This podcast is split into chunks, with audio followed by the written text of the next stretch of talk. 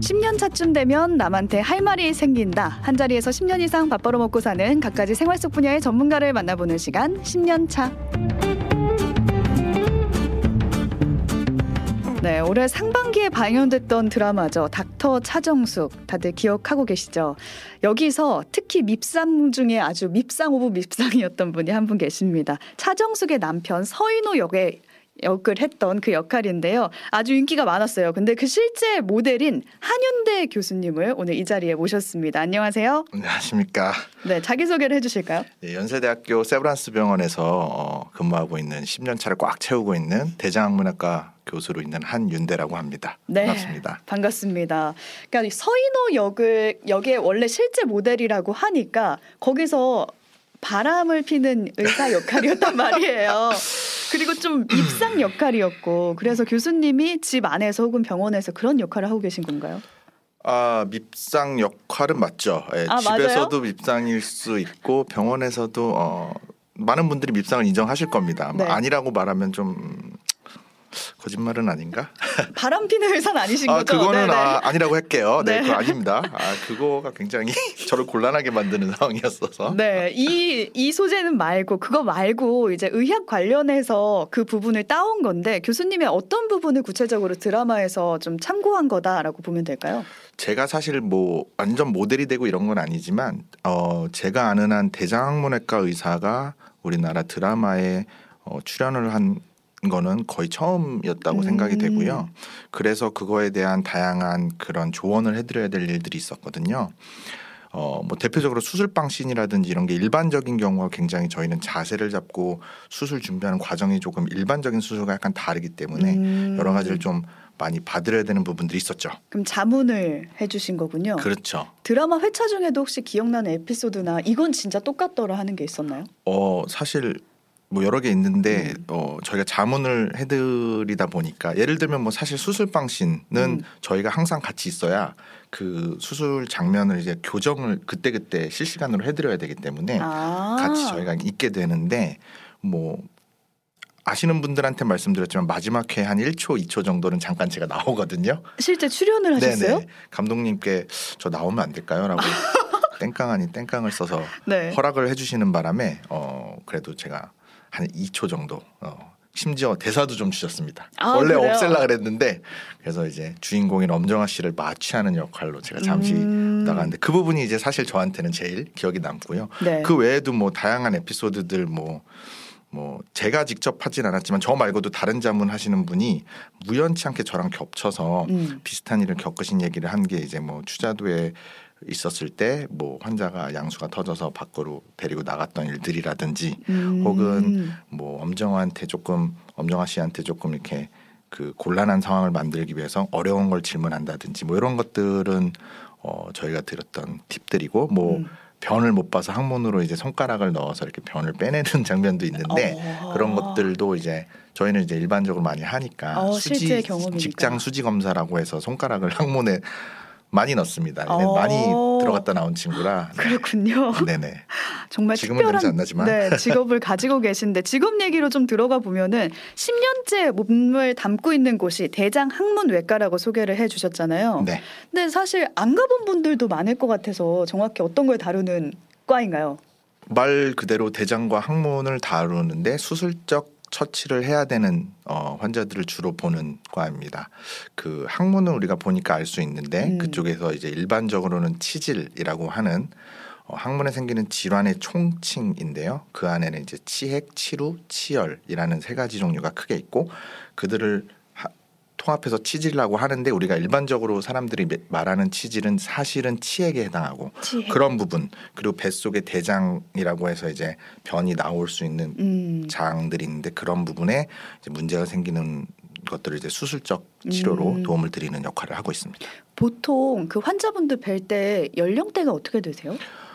다양하죠. 다양하고 어 제가 다른 대학교 서- 교수님들 보러 갔더니 지방 쪽은 7, 80대 분들이 굉장히 많으시고 거의 음. 80대가 거의 기준이 될 정도고 조금 서울 쪽은 젊은 분들이 많은데 어 제일 젊은 분은 20대 초반까지도 22, 셋 음. 하나까지도 제가 어, 치료를 한 적이 있습니다. 어, 제가 이걸 왜 여쭤봤냐면 보통 건강검진이나 이런 데 가면 대장 내시경을 선택할 수 있단 말이에요. 그렇죠. 근데 그걸 할 때 50대 정도 되면은 하면 된다 이렇게 말씀을 하셔가지고 어 저는 아직 30대여서 그러면 안 해도 되는 건가 이렇게. 생각을 했는데 네. 환자분들 중에 요즘 젊은 사람들도 많은가 봐요.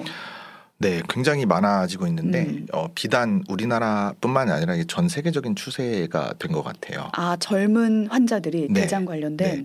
어, 심지어 대장암이 음. 아니더라도 유방암이라든지 다른 기타 암들도 광- 굉장히 젊은 분들에게 많이 생기고 있는데 음.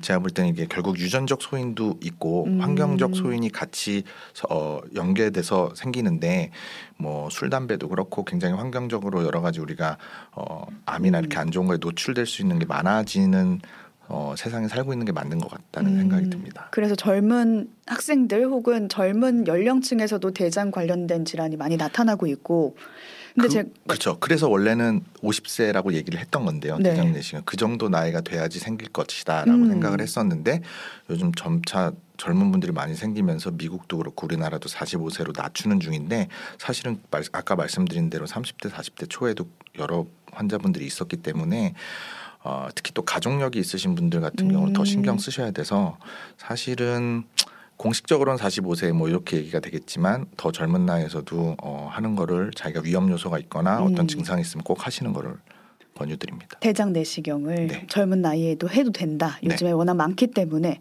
그럼 어린 나이에 뭔가 대장 관련된 질환을 앓고 계신 분 환자 중에 기억나신 분이 있을까요? 아 얼마 전에 태어난 친구도 있고 음, 음. 지금 같이 있는 친구들도 있고 다 20대 중반 뭐 초반도 있고 이런 친구들이 어 사실 안타까운 건 가족력이 있는데 우리가 사실 가족력을 챙기기가 어려워요. 우리 그쵸. 어머니 아버님이 음. 뭐 일찍 돌아가셨다 하더라도 무슨 암으로 어떻게 돌아가셨다 이런 부분들을 음. 잘 알고 있지 않다 보니까 뭐 어머님 아버님이 돌아가셨었는데 무슨 암이었대요.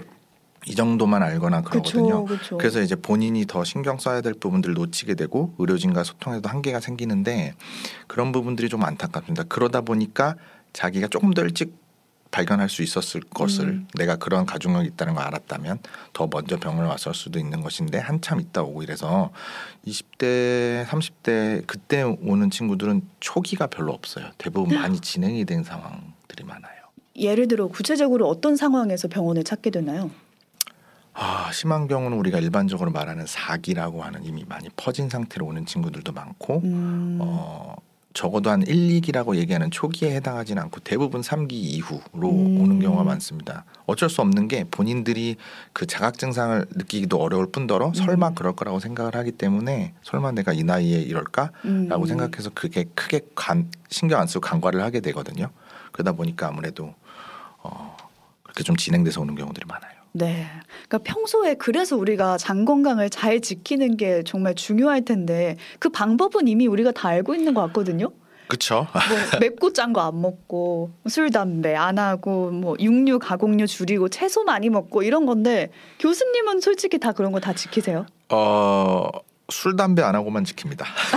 아 그건 지키세요? 네, 오. 사실은 술도 원래는 지키진 않았는데 이제 어, 몸이 좀 힘들어지고 이러면서 아 너무 하- 무리하면 안 되겠다 해서 지키기 시작했고 음. 이게 사실은 다 아는데 어 뭐 붉은 육류 먹지 말고 가공육 좀 줄이고 아까 말씀하신 대로 채소도 많이 먹고 음. 너무 맵고 짜고 이런 것도 피하고 술 담배 피하고 하지만 이게 생각보다 사회생활하고 생활하면서 지키기 어렵거든요. 정말 어렵죠. 네. 떡볶이만 먹어도 맵고 짠 건데. 그럼 우리가 방학 때 계획표 짰는데 그대로 지키면서 살기 진짜 어렵잖아요. 기상 시간부터 못 지켜요. 모든 건 못 지킨단 말이에요. 세상 살면서 그게 어려워서 음.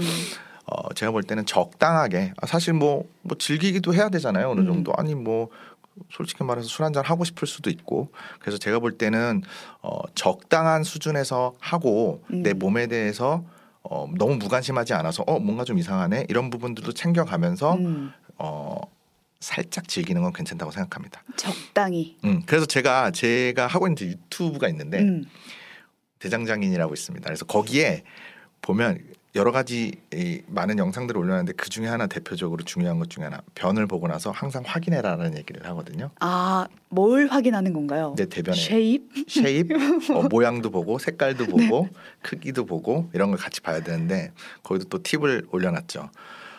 화장지로 한 번 닦고 나면 안 보이거든요. 화장지를 하나 버리기 때문에 아, 휴지로 닦기 전에 한 번 먼저 확인하는 그런 어, 그래서 그런 운동을 펼쳐야 되나 뭐 이런 아. 생각을 하고 있어요. 그럼 봤어요. 봤는데 어떤 변이 좋은 변이고 어떤 변이 나쁜 변이에요? 아 바나나처럼 이렇게 길쭉하면서 음. 어, 적당한 두께가 한 소세지 정도 되는 두께는 유지를 해줘야 되고 음. 어, 그거보다 이상이면 뭐 상관은 없습니다만 근데 너무 크면 또 항문이 찢어져서 좀 힘든데 음. 저그 정도 두께로 바나나 길이 정도로 부드럽게 생긴 게또 길쭉하게 떨어진다 음. 그러면 흐뭇해하시면 됩니다. 그렇지 않아요. 만약에 내 변은 그렇지 않아. 어. 그러면 어떻게 해야 돼요? 이제 뚝뚝 끊어져서 염소통처럼 조금씩 나온다거나 음.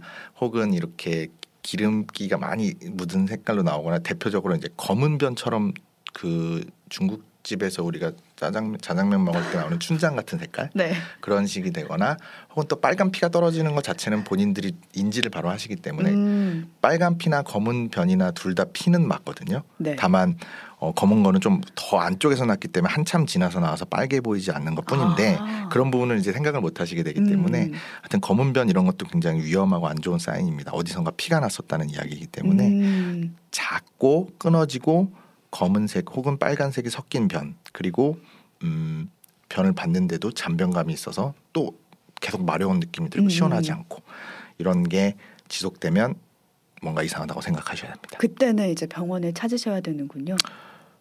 그렇죠. 사실 그 전에 찾으면 더 좋지만 음. 그게 한두 번 될 때 조금 위험 사인을 생각해 보실 수 있으면 좋아요. 그 아.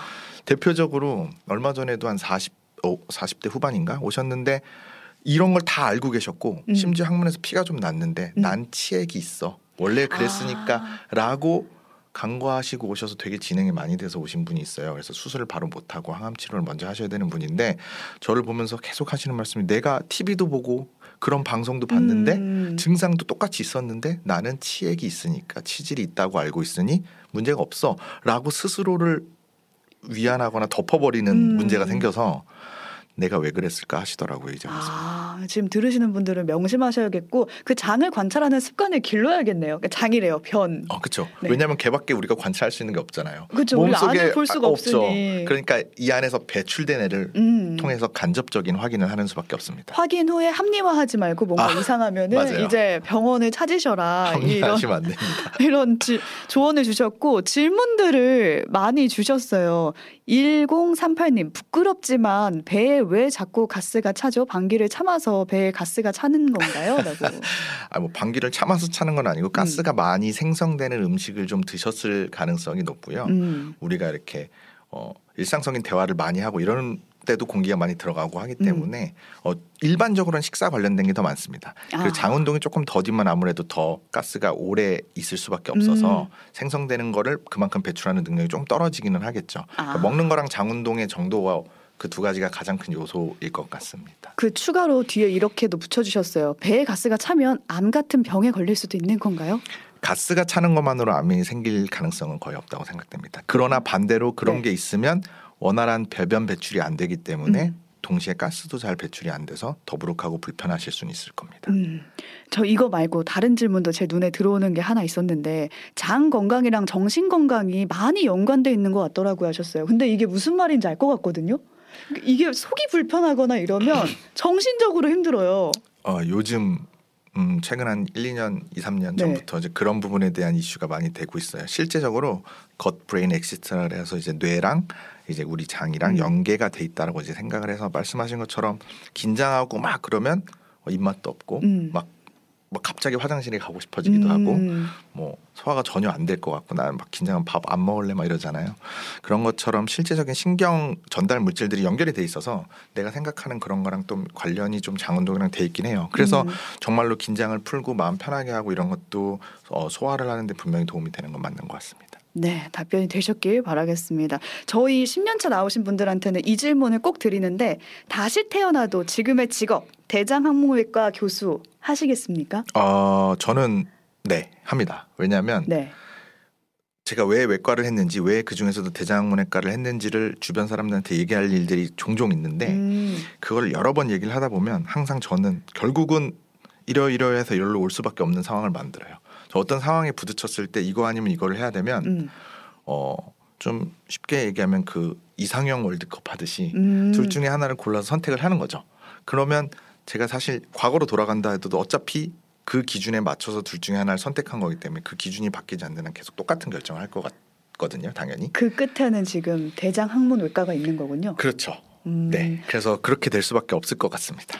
제가 시간이 얼마 안 남았는데 짧게 이유 좀 여쭤봐도 될까요? 왜 선택하셨는지 한 20초? 아, 이거 진짜 긴데 가장 많은 걸 해줄 수 있어요. 외과 아. 의사로서 중에서 가장 다양한 수술을 해줄 수 있고 다양한 치료를 해줄 수 있는 음, 과입니다. 외과 네. 중에서.